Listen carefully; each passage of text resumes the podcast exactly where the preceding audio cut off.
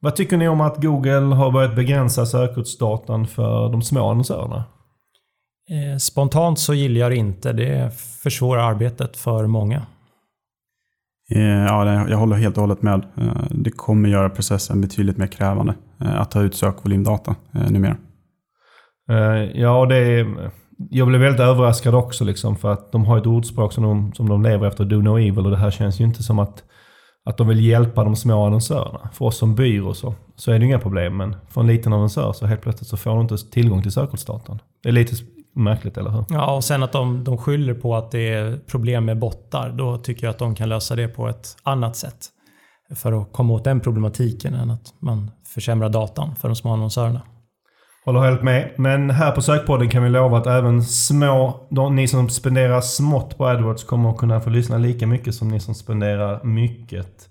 Eh, och med det så är det dags för avsnitt 17 av Sökpodden. Du lyssnar på Sökpodden en podcast för dig som gillar Google, SEO och SEM. Sökpodden görs av Pineberry. Varmt välkomna till Sökpodden avsnitt 17. Mitt namn är Mikael Wahlgren och vid min sida idag sitter Viktor Kalmhede. Hej! Och Niklas Krus. Hallå! Hur är läget med er idag? Det är bra med mig. Jo då, det är riktigt bra. Sommaren håller i sig, eller hur? Det är skönt att vi fick... September känns som en sommarmånad också. Ja, det är fantastiskt. Ja, riktigt härligt.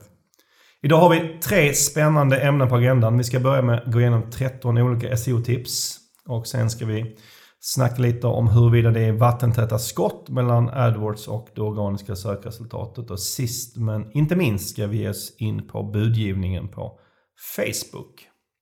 Men innan vi går in på dagens ämne så vill jag återigen lyfta att vi är väldigt tacksamma för all den feedback vi får på Sökpodden. Det är väldigt kul att efter varje avsnitt så är det ett gäng av er som hör av er. Det uppskattar vi väldigt mycket. Så fortsätt göra det. Ris, ros, förslag på nya ämnen, vad som helst. Eh, och ni når oss på Twitter under att sokmotorkonsult eller vill ni mejla så gör det på sokpodden at pineberry.com. Men då kör vi igång dagens första ämne och det är 13 olika SEO-tips. Det här baserar vi på en, eh, en, artikel som skrevs innan sommaren av en eh, kille som heter Ross Hutchins från Siege Media. Och eh, som sagt, artikeln kom lite innan sommaren. Vi funderade på att ta in den redan mm. då, men den fick inte riktigt plats. Men den håller fortfarande. Och han tog upp 13 intressanta punkter, tycker vi, kring hur han upplever man kan förbättra sin SEO. Mm. Och det som var intressant med den att det var det kanske inte de vanliga sakerna som vi snackar om, utan det var lite udda, eller hur? Ja, precis. Det var lite annorlunda angreppssätt och saker han tog upp och det, det, det vart intressantare på grund av det helt enkelt. Så vi tänkte egentligen rent krasst gå igenom de här 13 punkterna och se vad vi tycker om dem. Och det man ska tänka på här är att han är, han är amerikan, jobbar i USA som SEO i USA och jämfört med Sverige ofta är väldigt olika. Så mm. Det är ju till viss del frågan om, om de är applicerbara i vissa lägen överhuvudtaget i Sverige. Mm.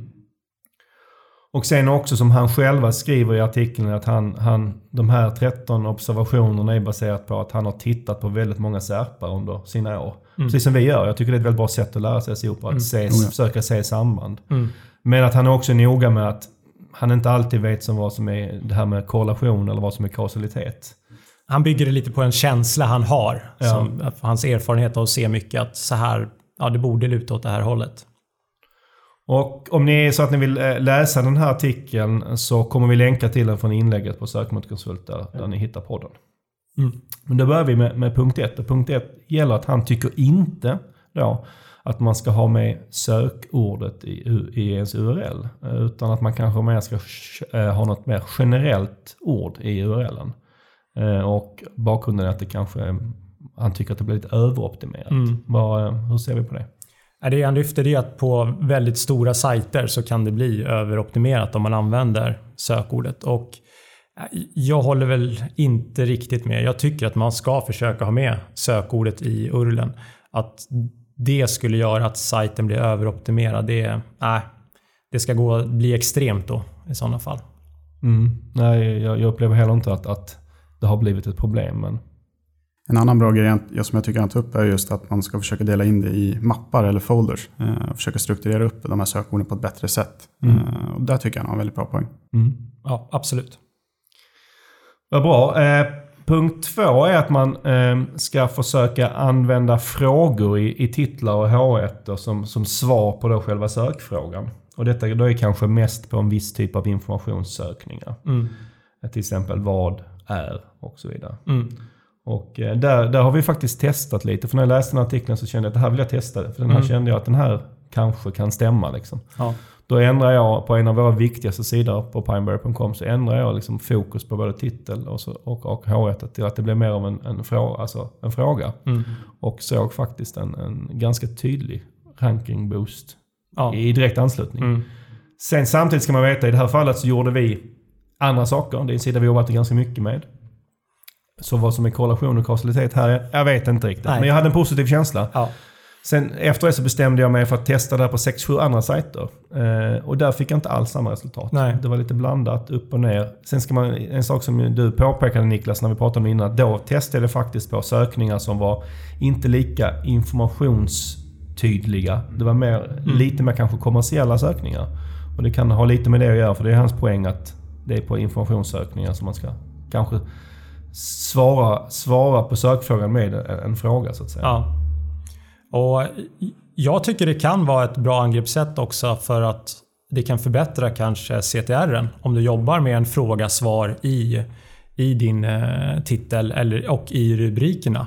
Eh, så då tycker jag det kan vara värt att testa det. Mm. Eh, helt klart. Absolut. Och jag tycker man ser det. Jag tycker jag sett det själv också. Att den här typen av innehåll rankar rätt bra. I Sverige, I Sverige också för den delen. Mm. Vad bra. Eh, om vi eh, går vidare till punkt tre. Där, där tycker han då att man ska använda eh, listor eller punktlistor i markupen som, som, som svar på de här frågorna i själva brödtexten kan man säga. Precis, Och det ska vara en numrerad punktlista, så 1, 2, 3, 4. Och vad tror vi om det? Eh, nej men det är ju ett bra sätt att strukturera upp det, din information på. Så jag tycker att man kan göra det bara för att det strukturerar upp eh, ditt innehåll på ett bra sätt. Men sen om det gör att du rankar bättre, ja, det vet jag inte om jag vill sträcka mig, mig så långt. Eh, Nej, jag håller helt och hållet med. Eh, En sak som jag vill också nämna är att på till exempel receptsidor så tror jag en- den här typen av struktur kan vara en fördel. Eh, Men pratar vi infosök eller ett kommersiellt sök så tror jag inte det har samma betydelse. Nej. Och han fortsätter lite på samma eh, linje på, under punkt 4. Där att han vill att man ska ha en, en tydlig struktur på sin sajt. Nästan någon, någon form av mall. Som, som, som gör det enkelt att svara på de här frågorna som googlaren har så att säga. Mm. Och lite i jämförelse med, med hur det ser ut på knowledge graphen. Att man har ett tydligt format hur man eh, hur man helt enkelt svarar på frågorna. Så att man, den som googlar och kommer in på sajten snabbt ska få svaret så att säga. Och att Google då ska ge det en viss fördel. Ja. Eh, och det är klart om, om du ser till att svara på frågan som ja, själva sökfrågan, då kommer du ranka bättre för då kommer du skriva på det sättet innehållet. Så jag tycker det är en bra tankemodell att liksom, hur du ska formulera ditt innehåll. Eh, och att om du kan strukturera upp det här så att du jobbar likadant på dina sidor så är det, är det en, en bra modell att jobba med innehållet. Så kanske eh, mer av en tankemodell än, än vad vi upplever är en rankingfaktor. Liksom. Ja, och det blir lite samma svar på många av de här punkterna han tar upp. Men eh, att, att det skulle vara en enskild rankingfaktor, det, nja, det vet jag inte. Nej, det tror jag inte heller. Men precis som han nämner också, det är ju eh, en otrolig fördel när du ska bygga en tydlig struktur och att du verkligen får med alla frågor eller alla söktermer som du faktiskt vill få med. Ehm, och sen eh, punkt 5 i hans lista. Så, ehm, se, och det här är egentligen en konsekvens av om man gör enligt, som han säger att man ska göra i punkt 4, att då kan man få en meta description som inte bara är en eller två rader utan det är tre till fyra rader. Och han har något exempel på det. Men det är ingenting i alla fall jag ser så har sett vad jag kan komma ihåg i Sverige. Nej, jag har inget exempel i huvudet. Nej, jag har aldrig sett det faktiskt. Nej. Nej. Eh, Så det kanske är någonting som i större utsträckning kanske händer i USA. Och då, sen är frågan då om detta är för att han diskuterar också det, om det här är bra för CTR eller inte. Liksom. För att en sak om, om, om, om svaret på frågan kommer med i metadescription så kanske det till och med är dåligt för en CTR. Ja. Då kanske inte man ens klickar in. Nej, och sen är det ju alltså i sökresultatet vill du ta upp så mycket yta som möjligt. Eh, så då är det ju en fördel att du får fler rader. Men samtidigt om eh, Google väljer att ta någonting annat och använda som meta description eh, så kommer du inte lyfta fram de här argumenten som du ska jobba med i metadescription för att få klicket in. Så det kan ju försämra eh, CTR för där det står inte de sakerna för att de besökarna ska vilja klicka in på just dig. Och du tappar lite grann kontrollen att styra. Ja, precis. Mm. Men som, som sagt, får du fyra rader då trycker du ner konkurrenterna mm. lite mer och det är ju alltid bra. Är det någon där ute som har sett de här fyra raderna i Sverige så får ni gärna skicka ett exempel. Det vara kul att se. Mm. Eh, nästa punkt det är att om man bloggar eller skriver nyhets eller artikelinlägg så, så har man ju oftast en tidsstämpel. Mm. Och kan uppleva då att om man ändrar från när den är publicerad till när den är senast uppdaterad. Att det kan ge en viss rankingfördel genom att av logiken att Google hellre vill visa färskare eh, artiklar helt enkelt. Eh, har vi sett några exempel på det eller har vi, har någon känsla för det?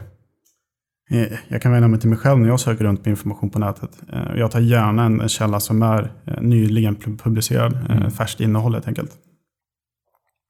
Ja, och sen, men sen är frågan om det är en rankingfördel. Du sa en ganska rolig sak här innan Viktor, innan vi körde igång. Att mm. vi skulle kanske testa på sökmotorkonsulter, ändra eh, datum på alla artiklar. Vi har ju ändå ett, ett, ett par ja. tusen artiklar tror jag. Ändra det liksom till dagens datum ja. och se vad som händer. Ja. Precis. Vi får se om vi vågar experimentera på det sättet. det, det, är ett bra test. Uh, nej, men jag håller med dig Niklas, men sen frågar vet jag inte om det är en rankingfaktor att om jag googlar, till exempel inför, inför sökpodden brukar jag göra en hel del research. Uh, och um, det är klart att man hellre vill läsa en färsk artikel än någon som är tre år gammal. Mm. Men sen kanske inte man ska uppdatera datum. Han är lite inne på att man kanske ska uppdatera datum för sakens skull. ja. Man kanske bör uppdatera artikeln då också. Ja, ja. Kan jag tycka, precis. Det brukar inte löna sig i längden att luras. Då blir besökaren i alla fall besviken även om man kommer in på din sajt. Eh, en annan sak som vi har sett också det är ju själva publiceringsdatumet eh, som vi ser i SERPen och inte när den var eh, senast uppdaterad. Mm. Så, ja. Men det, och det skulle man då teoretiskt sett kunna manipulera också om man vill. Ja, att man precis. vill ändra det i efterhand. Men, men ja. Och sen historiskt sett så har ju Google premierat alltså gammalt innehåll, att det ofta har rankat. Och det är ju någonting jag har stört mig på, att bara för någonting är gammalt så är det det som rankar högst. Mm. Eh, istället för någonting som är nytt och aktuellt. Så på ett sätt är det här ju rätt väg. Mm. För ett bättre sökresultat. Det tycker jag. Um, punkt 7 på hans lista, det handlar om infographics som har varit stort och är stort fortfarande, men det är inte lika hett längre. Och framförallt i USA så har det varit väldigt stort. I Sverige så kanske inte man alltid fick lika mycket ut av att göra. För det, det är ganska kostsamt i både pengar och tid att ta fram det. Men hans poäng här är att om man ska avgöra vad som är värt att göra en infographic om. Um, för om syftet då, eller ett av syftena är att, att det ska länkas till. Så ska man utgå från, från sökordsdatan. Mm. Den som nu Google. Mm. Delvis begränsat. men, men, och det är väl en bra logik i det att om det är många som googlar på ett sökord då är det sannolikt att det är många, större sannolikhet att någon av dem kommer länka till det än att mm. det inte är någonting som någon googlar på. Ja. Så det är väl en smart, eh, smart, vad heter det, återigen kanske ett, ett tankesätt snarare. Ja, det är väl ett, ett, en bra teknik eller modell för att jobba med det. Eh, hur, var, när och hur man ska ta fram det. Jag tycker den tekniken eller tankesättet även appliceras i mångt och mycket på eh, när du jobbar med vanlig SEO, eh, i, när du letar sökord. Mm. Eh, du tar ju ofta sökord som har mer sökvolym eh, mm. än ett, ett, som har mindre helt enkelt. Ja precis, men poängen här är väl att ibland kanske när man gör en infographic så gör man någonting som man kanske tycker är häftigt eller roligt mm. och sådär och inte mm. tänker på sökvolym. Nej. Och då missar man det. Och sökvolym är också, det visar ju var intresset ligger. Det är ju det, det är ofta det som är svaret. Okej, okay, eh, punkt 8. Då tycker jag att man, han att man ska använda AIDA-metoden för att eh, öka tiden som man spenderar på sajten. Och AIDA är en marknadsföringsmodell som står för Attention, Interest, Desire och Action. Och eh, ja, jag är ingen expert på den här modellen, men om man använder den modellen för, för skriva sin copy så, så det är sannolikt att, att copyn blir bättre. Det är en bra mm. modell återigen. Ja. Eh, men frågan är, kommer det påverka rankingen och SEO? Eh, jag tror inte det kommer påverka rankingen. Jag tror inte det finns inbyggt i Googles algoritm att bedöma om innehållet är enligt AIDA. Nej, eh, modellen helt enkelt. Det jag tror också kan bli lite farligt här om man tittar på den modellen, det är att här befinner sig potentiella kunden i olika faser i sin köpprocess. Och då kanske vi vill jobba med olika målsidor som har lite olika syften. Att I början är det mer informationssökningar. De behöver inte vara så kommersiella de målsidorna medan i slutet när vi är nere på ja, desire och action då ska det vara en kommersiell sida som ska konvertera snabbt. Då är det en annan typ av målsida som vi ska jobba med och om vi ska ha allting på en och samma sida, ja, det, det kan bli fel då helt enkelt. Att man kanske ska splitta upp det. Och han, det här, på ett sätt kan det här gå, gå lite mot en tidigare punkt vi, vi pratade om. För att, där man skulle ha tydliga mallar för att svara på en fråga. För att Ja. man snabbt ska svara på en fråga. Mm. Då spenderar man ganska liten tid på den här sidan. Ja, och det här är precis. för att förlänga det. Jag är inte Mm. så säker på att varken kort eller lång tid är så tydligt kvalitetstecken överhuvudtaget. Ibland kan en... Det beror en helt på vilken typ av sida det är. ja, och, och, och liksom vad googlaren är ute efter. Mm. Liksom. Eh, vad bra. Eh, punkt 9. Då tycker han att man ska använda sina brödsmulor eh, till att eh, skaffa ankartext helt enkelt, eller hur? Mm. Att man ska, genom att länka den vad ska man säga, sista brödsmulan eh, till sidan man är på så får man en ankartext eh, i, i, den, i den länken. Eh, men eh, jag är lite frågande för ofta så den länken som pekar till sidan innehåller ju nästan alltid ankartexten. Så jag förstår inte riktigt hans problematik Nej. här som han lyfter. Han, det, till viss del är han ute efter är att, att om man har väldigt stora sajter Mm. så kan det vara svårt att få ankartext i alla sidor. Och det här är ett sätt att säkerställa det. Ja, Men, men jag håller med dig, har man brödsmulor, vilket vi tycker är bra, Ja. så blir det ju per definition att även om att man länkar till sig själv till slut och Mm. att det är någon form av ankartext med relevant Ja. sök, sökord. Kanske inte exakta sökord men hyfsat nära. Ja, och tar man en e-handel till exempel, då är det ju ja, av en produkt. Då. Då i, på kategorisidan så kommer ju produktens namn vara länkat till produktsidan. Och det är även den som kommer vara i brödsmulan. Så då får du ju en länk från kategorisidan. Så ja, jag, jag, jag köper inte riktigt den problematiken han lyfter här. Men ja, Eh, punkt 10. Och det är återigen kanske inte så mycket av en rankingfaktor utan mer en modell eller tankesätt. Och det är att man ska kolla av SERPen, vilket verkar som han gör lika, minst lika mycket som vi gör. För att kunna avgöra vilka sökord du ska ranka på. Genom att googla på det du funderar på synas på så ska du titta, är det liknande företag som jag? Mm. Som mitt företag? Och är det inte det så kanske man, ja, det här kanske blir väldigt svårt. Och det tycker jag är en väldigt bra princip. Liksom. Ja. Och han har ett ganska, han hade ett ganska bra exempel att om, ehm, om man till exempel googlar efter bästa bilförsäkringen. ehm, då, det kanske inte är ett sökord som är bra om du erbjuder bilförsäkringar. Utan då ska det vara en jämförelsesajt. Mm. Och tvärtom, att om någon googlar på bilförsäkring, ja, då kanske inte det är det bästa ordet för en jämförelsesajt. Utan Nej. det är för just försäkringsbolagen. Mm. Och att man lite ska tänka så. Mm. Ehm, Och det är, ju alltså, det, tycker, det är ju ganska grundläggande att man ska se till intentionen bakom sökningen. Vad är intentionen när någon söker här? Stämmer den överens med den, den vara eller tjänst vi, vi erbjuder? Ja, då ska vi synas där. Men om det inte stämmer överens, då, då kanske vi inte ska synas där. För även om vi kan lyckas ranka så kommer vi ändå inte tillfredsställa det, det behovet som finns bakom intentionen. Sen att det inte går, det håller jag inte riktigt med om. Jag har exempel som är extremt likt det han lyfter här. Alltså, i, eh, med bästa och bra. Även fast man är en Alltså att man inte är en jämförelsesajt och det går att ranka. Så det, det går, det gör det. Men det kanske inte uppfyller intentionen bakom sökningen. Nej precis, att det, vä- värdet av att synas på bästa bilförsäkringen om du är, säg Folksam. Mm. Ehm, det kanske inte ger så mycket för att den, den personen är inte beredd att köpa just då. Utan man är ute efter att jämföra just Nej, och det beror ju på vilken sida du rankar med. Då kanske det skulle vara att det är deras, om, man har, om de har blivit utsedda i en bäst i test, Ja. att de då kan ranka med den sidan. För då finns det ju ändå en intention, att det stämmer överens med intentionen. De kan bevisa att de är det och då kan det bli en kund också. Eh, punkt 11. Och det är att man eh, inte bara ska lösa själva sökfrågan, svara på den, utan vet du, försöka lösa det bakomliggande problemet som den som googlar har. Eh, och det kan ju vara ganska ambitiöst. Ehm, eh, och e- ett exempel vi tänkte på här var ju den svenska fenomenala sajten 1177. Har man småbarn så, så bör man använda den ganska frekvent. Så fort det är något symptom så googlar man på det. Och då får man ju inte bara reda på eh, vad vattkoppor är för någonting. Utan då får vi reda på hur, um, vad symptomen är, mm. hur du själv kan försöka göra någonting åt det och när du behöver ringa läkaren och så mm. vidare. Mm. Så de försöker ju, upplever jag på sina sidor, lösa hela problemet, mm. inte bara frågan.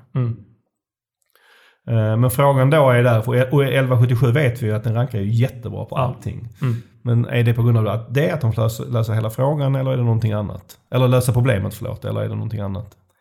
Det är inte bara på grund av det de, de rankar, utan i, när de gör det på detta sätt så får de ett jättebra innehåll. Mm. Och de är först med innehållet, så är unikt bra innehåll. Och sen har de ju väldigt mycket länkar till sig också mm. från auktoriteter. Eh, men jag tycker det här det är också en, det är en bra modell för hur man ska jobba med sitt innehåll, att man ska svara på allting. Men sen gäller det också att det, blir, att det kan bli en för stor sida som ska täcka in för mycket. Och då kan du gå miste att man kanske behöver dela upp det lite på vad du har för intention bakom sökningen. Punkt 12. Då kommer han lite tillbaka till ankartexter och nu är det inte brödsmulor utan nu är det eh, sitemap, HTML sitemap. Mm. Där han tycker att man eh, ska använda, vara ganska aggressiv med ankartexterna. Och samma logik som, som tidigare att på stora sajter så kan det vara svårt att få ankartext i alla sidor men genom att ha dem i en sitemap så kan man i alla fall delvis lösa det. Mm. Vad, eh, vad tycker vi om det? Vad tycker vi om sitekartor överhuvudtaget? Eh, jag tycker inte de är nödvändiga utan det är väl som en extra eh, försäkring att du ser till att du har länkat mm. till allting. Eh, och att den skulle innehålla aggressiva eller ankartexter. Ja, jag vet inte. Jag, det är väl bättre att du försöker jobba med det i ditt innehåll när du länkar till de här sidorna och då mm. försöker länka med en ankartext. Jag håller helt, med, helt och hållet med Viktor. Eh, om du behöver använda sitemappen för att få eh, ankartexter så bör du någonstans fundera hur strukturen ser ut idag på sajten. Mm. Är det någonting där du kan förändra? Så av hans två förslag när det gäller just det här så tycker vi till exempel att brödsmulorlösningen är bättre ja. än, ja. än, än, än sitekartelösning. Mm.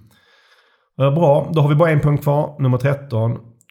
Och den handlar om att hur, många sökord eller vilka sökord du ska ha med i dina ankartexter. Och då är han inne på att man, man ska vad heter det, ha max två av sökorden. Alltså man ska inte, om ett sökord är tre ord eller fler så ska man bara ha med två av dem i ankartexten för att det inte ska bli för exakt eller för spammigt. Mm. Jag tycker själv att den här känns lite, lite konstig. Va? Mm. Vad tycker ni? Ja, jag förstår inte varför man ska begränsa sig på det sättet.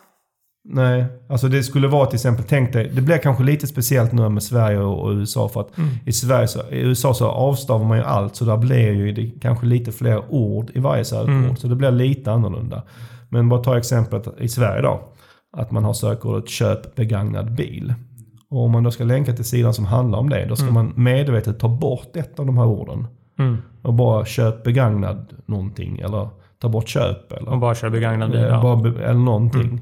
För att då inte det ska bli för spammigt enligt, enligt hans tes då. Okej, okay, så den tyckte vi var lite bakvänd. Mm. Ja. Vad bra, men ändå måste vi säga att vi tycker det är 13 intressanta punkter, lite annorlunda. Eh, och vi kan väl avsluta med vilken är vår favorit av de här 13 som ni tror lite mer på än någon annan? Vad säger du Viktor? Jag kan börja med, jag tycker eh, 11 eh, att man ska lösa problemet. Alltså allt allting, inte bara svara på frågan. Eh, tycker jag är ett bra tankesätt för att skapa ett bra, rikt innehåll på en, en sida. Eh, jag håller helt och hållet med. Jag tycker punkt fyra också är en väldigt bra punkt. Eh, just när han tar upp det, att man ska bygga en tydlig och eh, bra struktur och försöka svara på de här frågorna. Mm.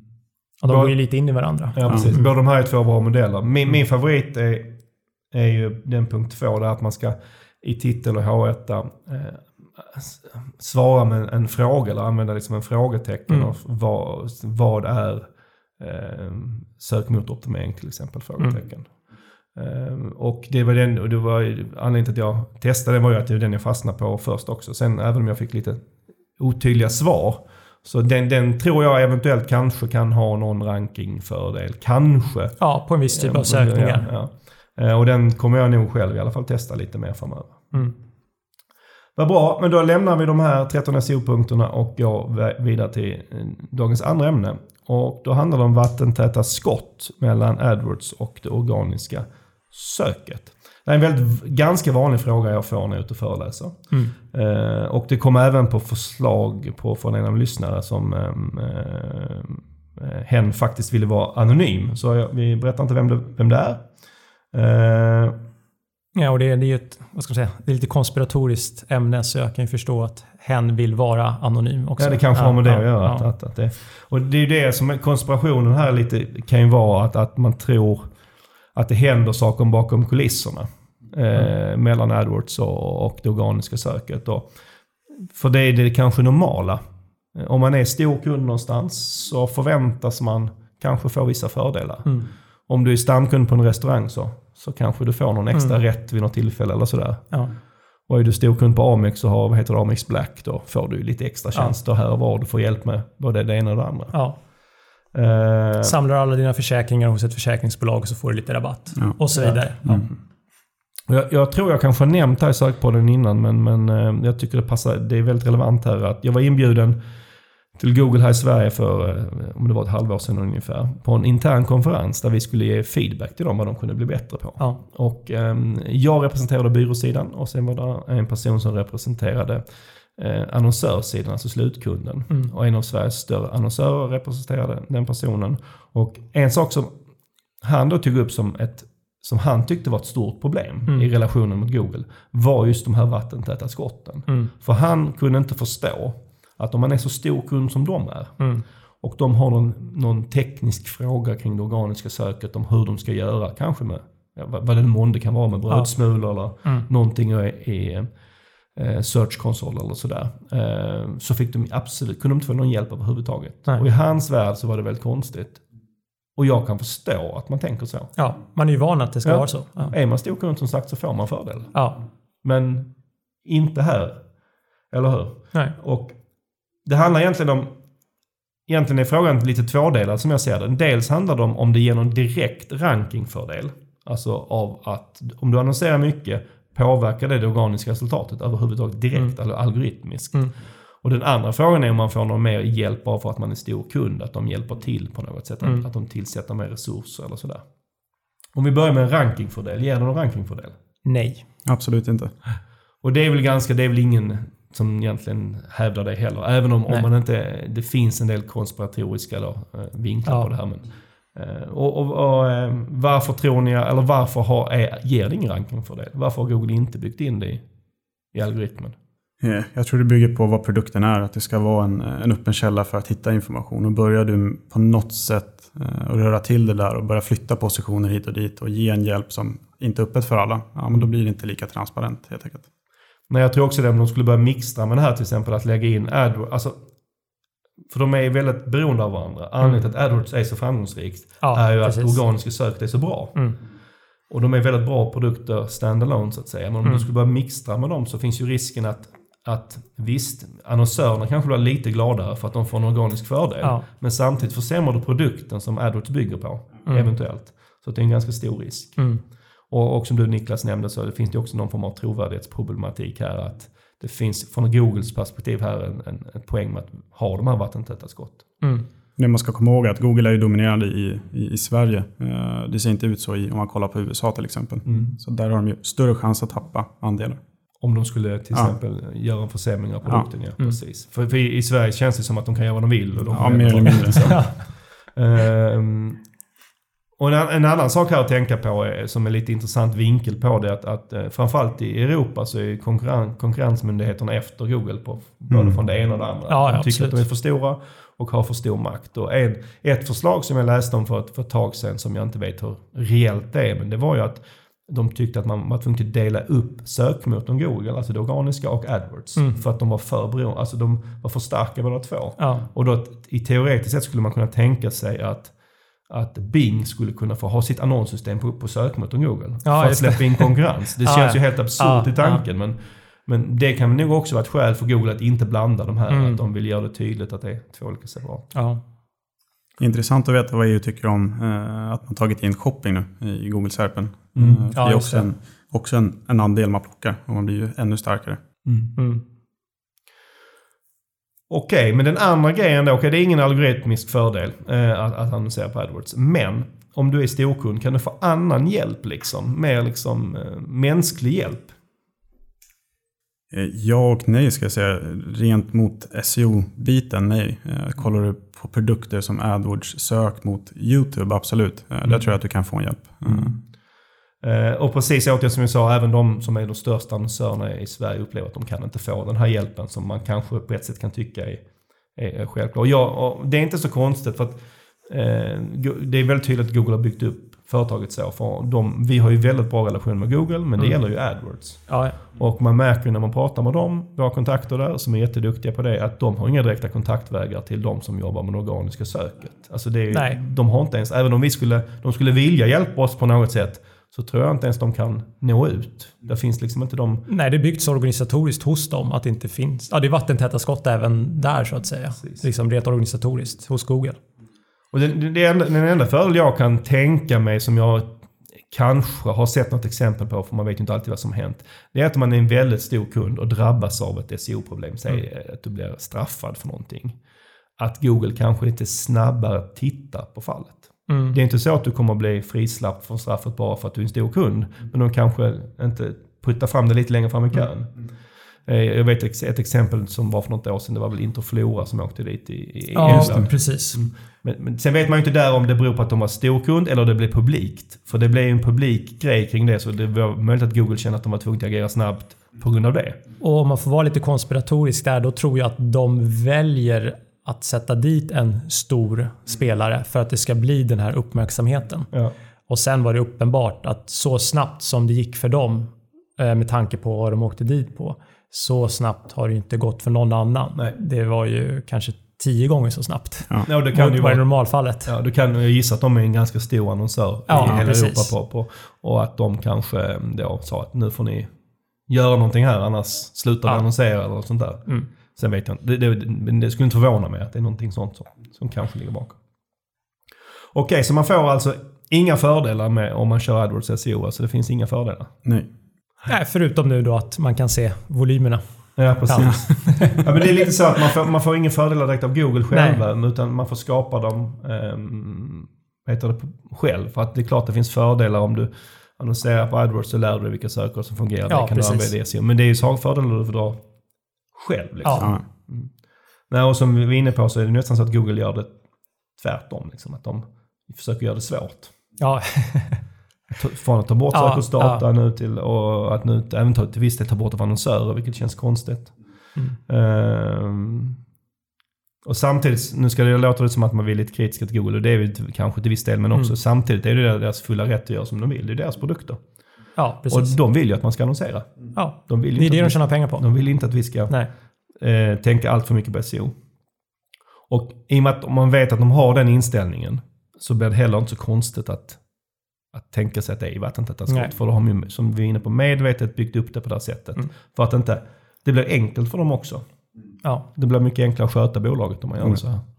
Och det är bra att ha det även i bakhuvudet när man tar del av den informationen de ger, de rekommendationer de ger när det gäller SEO. Att det är ju det som gynnar kanske deras huvudprodukt i förlängningen. Utan Precis. du ska dra dina egna slutsatser och se vad som funkar. Inte alltid lyssna på Google. Vad bra, då lämnar vi den punkten och så går vi in till sista punkten som är budgivning på Facebook. Och eh, som jag nämnde lite här tidigare som eh, inför varje avsnitt så behöver vi göra lite olika, mycket research. Och det här var en punkt för mig där jag fick göra lite extra mycket. Eller hur Niklas? Det var inte för din del men för min del. Det, budgivningsprocesserna både på AdWords och Facebook är ju lite komplexa. Oh ja, och det, det som kanske är lite irriterande är att de inte är så jättelika varandra eh, som Nej. man vill alla gånger. Och det är inte alltid jättetydligt heller från, från varken Google eller Facebooks sida hur det exakt fungerar. Och där ska man säga att Google är lite tydligare än Facebook. Mm. Jo, nu tycker jag. Ehm, eh, och, men om vi börjar där liksom hur, hur vad heter det, annonseringen på Facebook fungerar så är det så att på, på Google är det så att varje gång de googlar så sker en aktion. På Facebook är det varje gång en annons visas, innan den visas, så sker det en, en, en aktion i bakgrunden. Men vad är det då i den här bu, när budgivningen eller aktionen sker? Vad är det eh, Facebook tar hänsyn till? Eh, De har inte riktigt gått ut med det i, i punkt och pricka vad vi kan få, den informationen vi får från dem, så är det egentligen tre punkter. Då. Mm. Eh, där den första är budet, eh, Mm. såklart. Eh, där du den följs av din relevance score eller kvalitetspoäng om man ska prata AdWords. Mm. I kombination med din CTR och vilken positiv slash negativ feedback eh, du får på den här annonsen. Mm. Men sen också ska man inte glömma bort själva kvaliteten på annonsen. Eh, De har gjort en senare förändring nu där eh, annonser med mycket text i sig får sämre räckvidd. Eh, Så att kvaliteten på själva materialet blir också viktigare och viktigare. Den tredje punkten är väl egentligen eh, vilken uppskattad åtgärdsfrekvens du får på eh, den här annonsen. Vi kommer dyka in i lite, grann, eh, lite djupare i det här, men det finns ju otroligt många olika kampanjriktningar eh, du kan välja och det gäller att du väljer rätt kampanjriktning för målet. Enkelt. Och det som är lite intressant här då är att, att om man jämför med AdWords, som kan vara relevant att jämföra med i det här fallet, så på AdWords är det likadant att man det är budet gånger ens quality score i det fallet som avgör var man syns. Och det är likadant här att det är budet gånger ens, äh, gånger vet vi inte exakt, men på något sätt relevant score. Men sen har de ju lagt till den här tredje grejen, att de tar hänsyn till konverteringen. Och det är ganska intressant att de på något sätt gör det. Men vad händer om man inte mäter konvertering? Eh, Det man ska komma ihåg när man jobbar med Facebook-annonsering är att du väljer alltid eh, konverteringsmål när du skapar en kampanj. Eh, en kampanjriktning. Om det säg är en visning, en videovisning, ett klick eller ett köp. Ja, det, det finns alltid en, eh, en konvertering eh, bakom, eh, bakom klicket eller vad man ska säga. Mm, och det, är- det är ju faktiskt en ganska bra grej. Om man då till exempel återigen jämför med AdWords så kan det ibland det vara lite frustrerande om man inte har något tydligt att mäta efter. Men här finns alltid en konvertering Ja. på ett eller annat sätt som man mäter efter. Mm. Och sen är det ju så att de på något sätt, vi vet inte exakt hur, men på något sätt multipl- multiplicerar, de lägger ihop de här värdena och då får de någonting som de lite diffust kallar total value. Som i alla fall jag ungefär likställer med AdRank. Det är inte lika uttalat, det är inte lika tydligt begrepp, men det är ungefär samma sak. Det är den poängen som avgör. Ja, Den som har högst total value, det är den annonsen som visas. precis. Och det är, alltså det är samma princip, eh, bara att de inte är lika transparenta med exakt hur den fungerar. Okej, och hur mycket betalar man? Betalar man det man budar eller hur funkar det? Eh, Du betalar absolut det du budar, men du kommer aldrig betala mer än vad som krävs för att slå tvåan. Så att det fungerar likt det du gör på AdWords. Precis, så det kan vara att de, även om du budar 10 kronor så kanske du bara betalar 6. Liksom, Mm. Beroende på hur det ser ut.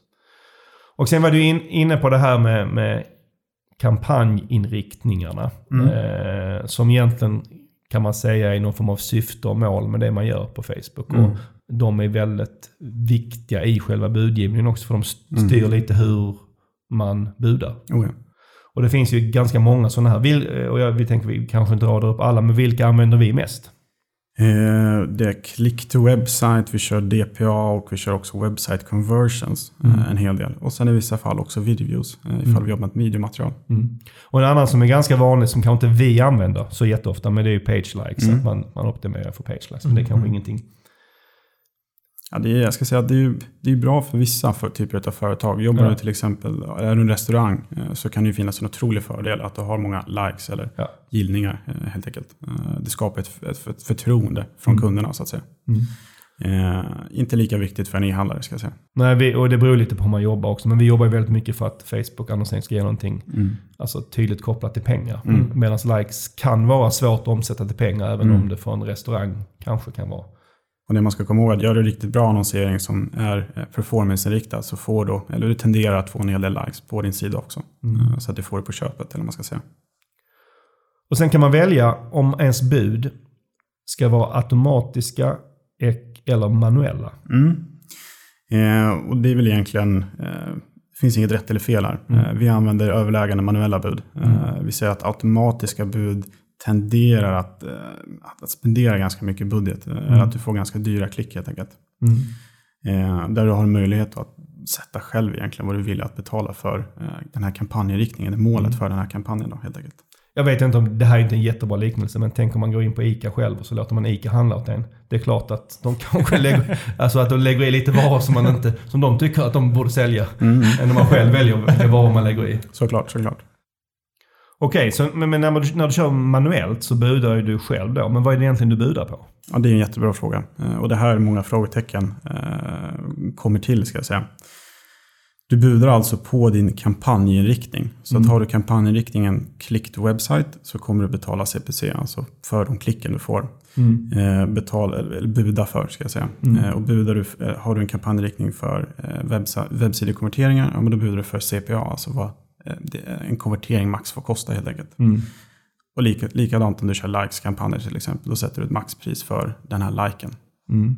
Och det är en hel del som man kan då, som, som, som är, man, man tror att man budar precis som på AdWords för, för liksom klick. Mm. Men det är egentligen bara ganska få av de kampanjriktningar som finns som där man budar för klick. Utan det är Mm. egentligen bara två stycken av dem, eller hur? Mm. Utan på alla andra så budar du för någonting annat. Ja, exakt.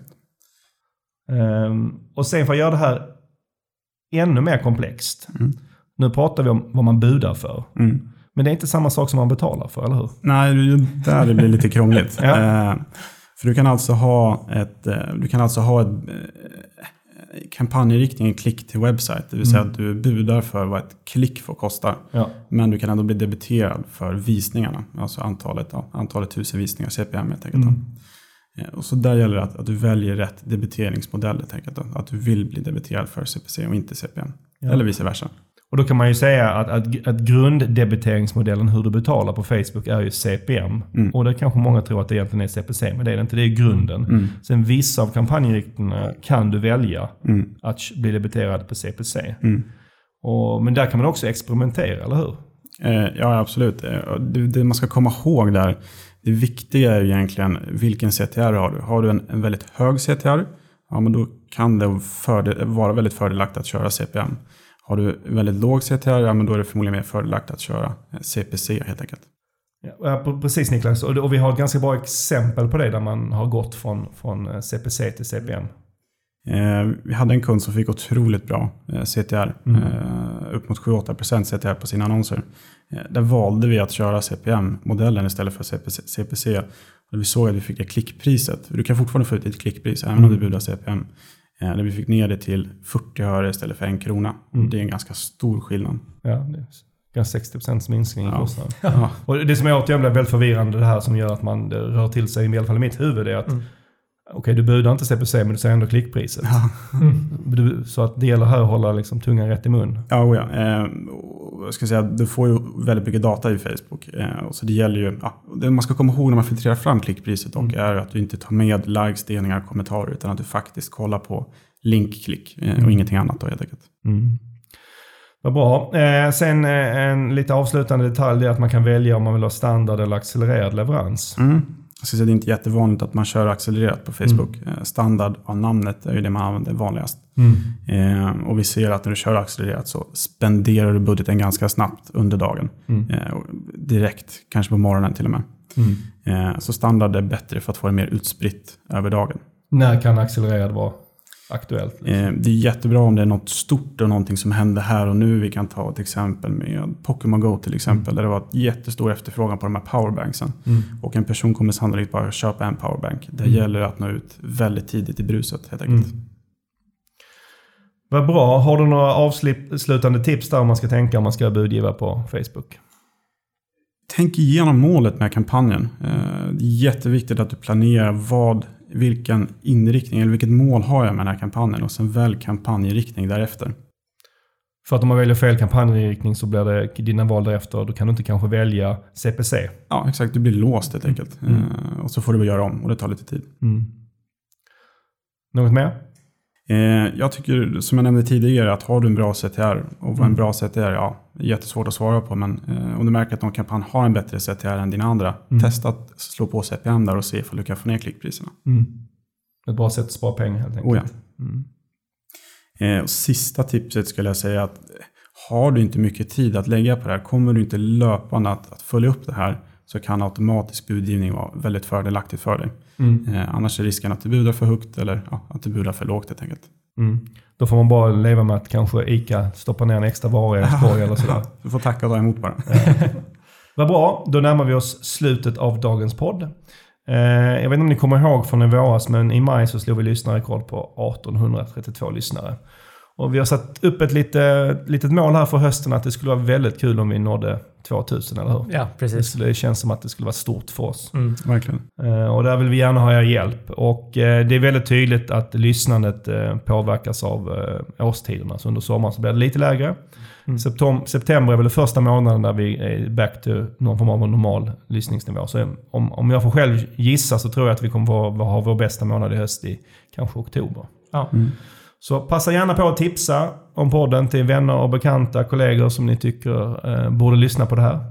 Eh, så ser vi om vi lyckas slå 2000 senare i höst. Det tror vi. Men bra, men då tackar vi för idag och så hörs vi igen om en månad. Tack och hej! Hej då!